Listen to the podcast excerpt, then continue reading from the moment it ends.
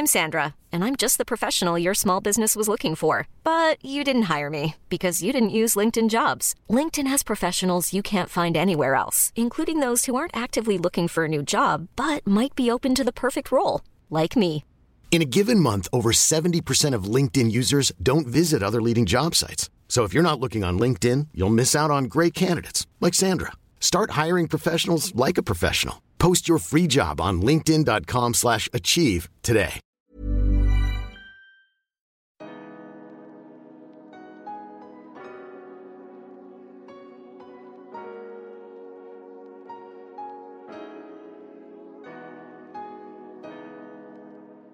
Bonjour à tous et merci de me retrouver dans un nouvel épisode de mon podcast Merci Bisous. Il y a quelques jours, j'ai assisté au concert de Lil Nas X, Lil Nas X, bref, Montero. C'était à Paris. J'ai beaucoup aimé. Le concert avait certains défauts, mais je suis fan de l'artiste et surtout de ce qu'il représente, à vrai dire. Pendant le concert, j'étais entouré de personnes plus jeunes et j'ai été à la fois content pour eux qu'ils aient cette représentation à travers lui, mais j'étais aussi un peu envieux. Et je vous explique pourquoi tout de suite. Si ça vous dit, c'est parti. Plus jeune, j'ai pas vraiment eu de représentation ou de personne à qui m'identifier réellement. C'est la raison pour laquelle je me suis tourné vers des idoles de qui je me sentais proche, mais qui me ressemblaient pas du tout. Je pense notamment à Alizé, à Mylène Farmer, dont j'ai parlé notamment dans mon épisode sur les fans. Ces femmes, c'est les femmes, euh, c'est des femmes déjà hétéros, et je cherchais quand même à m'identifier malgré ça. Et c'est une période où je regardais tellement de documentaires sur elles, d'interviews, etc., que je finissais même par imiter leur façon de parler, leur vocabulaire, euh, sans même le faire exprès. Concernant la représentation homosexuelle des hommes gays, puisque c'est la seule minorité qui me concerne directement, j'ai le souvenir d'un moment qui était assez marquant dans ma vie. J'étais en vacances chez mes grands-parents. J'avais, je pense, 12 ans à ce moment-là. Et j'étais en pleine recherche de moi-même. Je ressentais déjà une petite attirance pour les hommes, mais j'étais pas sûr. Et surtout, euh, c'était comme un secret, quoi. Je voulais en parler à personne parce que même moi, j'étais pas certain de ce qui m'arrivait, je comprenais pas trop. Et j'étais devant la télé avec mes grands-parents. On regardait le journal télévisé et il y a eu un reportage sur la marche des fiertés, sur la Pride, et j'ai un souvenir très précis de m'enfoncer dans le canapé en essayant de devenir un peu invisible et en me disant, oh pourvu qu'ils disent rien, pourvu qu'ils disent rien.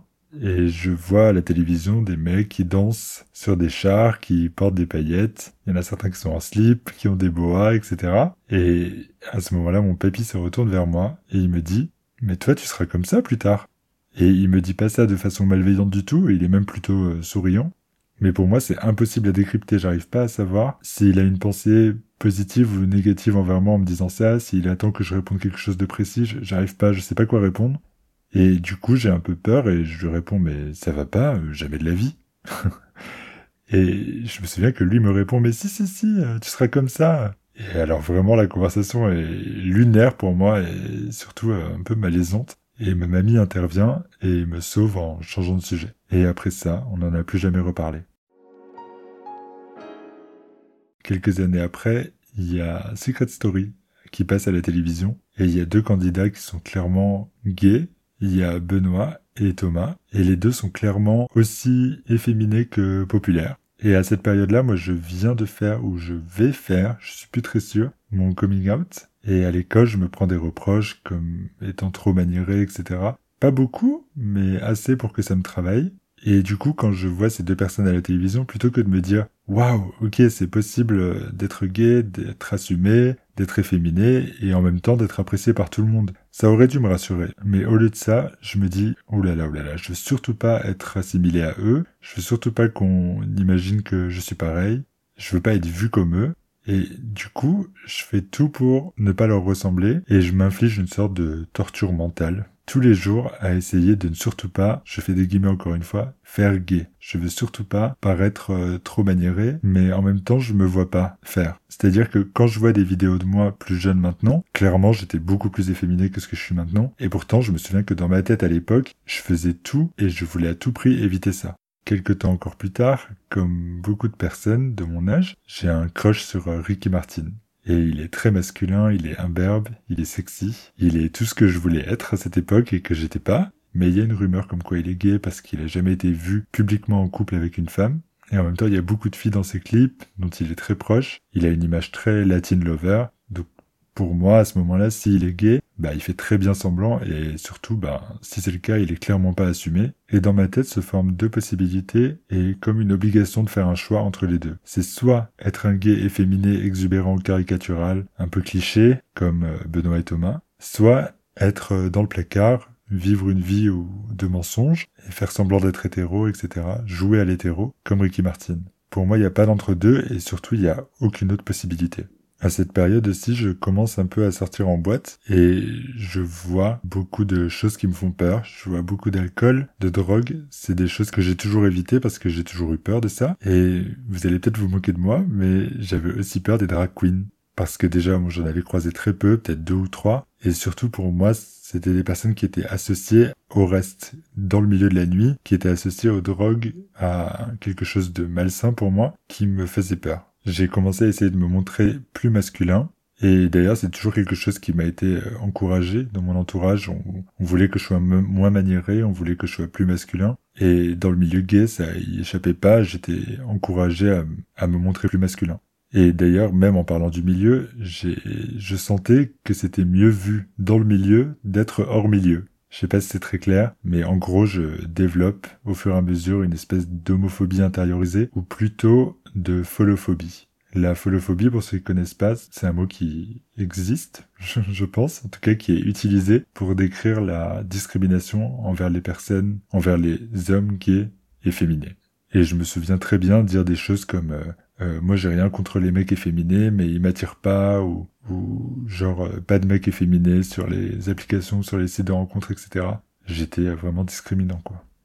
Et une chose qui me confortait dans cette idée, c'est que partout où je regardais, dans les médias, à la télévision, mais même dans la vraie vie, les mecs homosexuels correspondaient aux clichés que j'avais dans la tête. C'est-à-dire c'était soit l'un soit l'autre, soit viril soit efféminé, soit Ricky Martin, soit Benoît. Et du moins c'est l'idée que je me faisais d'eux quand je les voyais. Peut-être c'était pas le cas, mais c'était ce que moi je voyais. Et du coup j'ai mené une bonne partie de ma vie avec ces idées en tête. I'm Sandra, and I'm just the professional your small business was looking for. But you didn't hire me because you didn't use LinkedIn jobs. LinkedIn has professionals you can't find anywhere else, including those who aren't actively looking for a new job, but might be open to the perfect role, like me. In a given month, over 70% of LinkedIn users don't visit other leading job sites. So if you're not looking on LinkedIn, you'll miss out on great candidates like Sandra. Start hiring professionals like a professional. Post your free job on linkedin.com/achieve today. Millions of people have lost weight with personalized plans from Noom, like Evan, who can't stand salads and still lost 50 pounds. Salads generally for most people are the easy button, right? For me, that wasn't an option. I never really was a salad guy. That's just not who I am. But Noom worked for me. Get your personalized plan today at Noom.com. Real Noom user compensated to provide their story. In four weeks, the typical Noom user can expect to lose one to two pounds per week. Individual results may vary.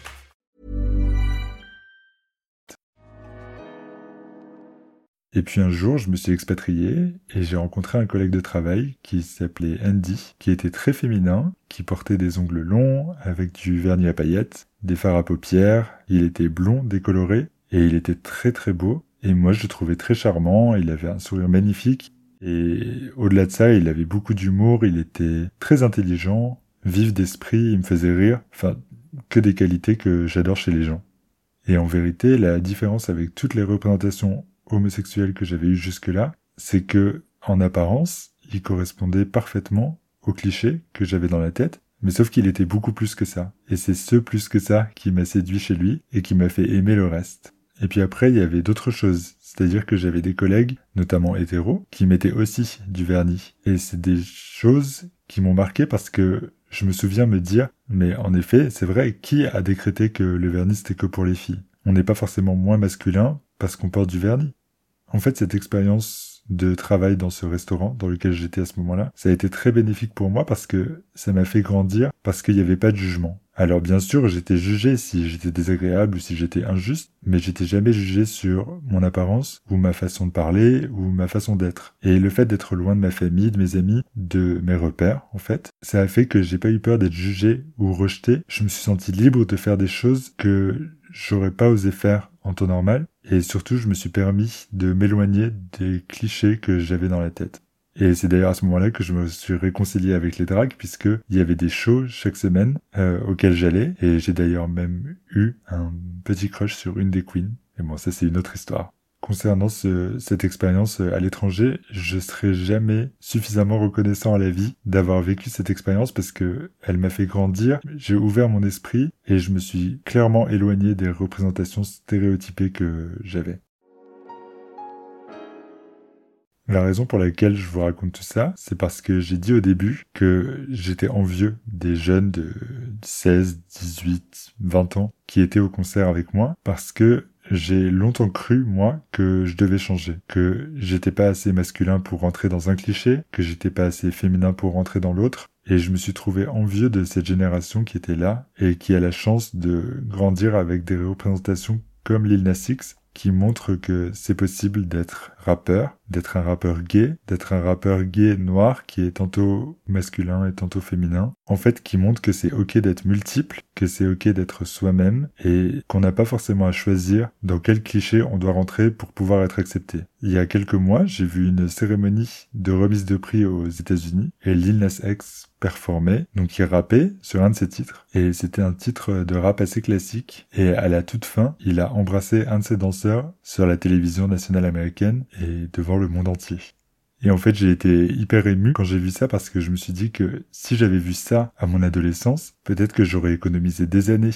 Et j'étais aussi ému en pensant à tous les ados qui font partie de la communauté LGBTQIA+, et qui voient ça maintenant et qui ont la chance d'avoir de telles représentations pour les aider à se construire. Et je suis très reconnaissant envers toutes les personnalités qui osent montrer qui elles sont vraiment, celles qui osent être visibles sans s'excuser, sans accepter d'être caricaturées pour être acceptées. Et j'ai parlé de Lina Sex là pendant l'épisode, mais il y en a beaucoup d'autres. Il y a Angèle, et même au-delà du côté euh, LGBTQIA+, il y a des personnes comme Liso et plein d'autres qui font quelque chose qui est très important à mes yeux, c'est d'oser être elle-même. Et ça, ça permet aux gens de voir que ça existe ça permet aux gens de s'identifier et de se dire que c'est possible.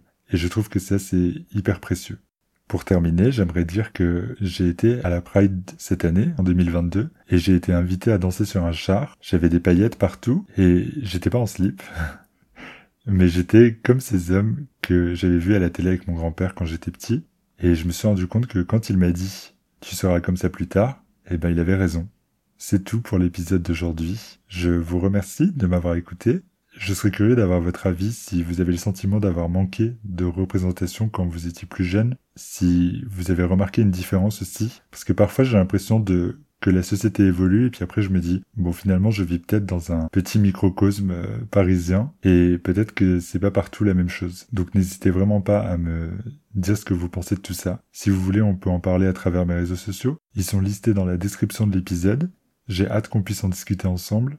D'ici là, comme d'habitude, je vous embrasse bien fort, prenez bien soin de vous et à très vite. Merci. Bisous.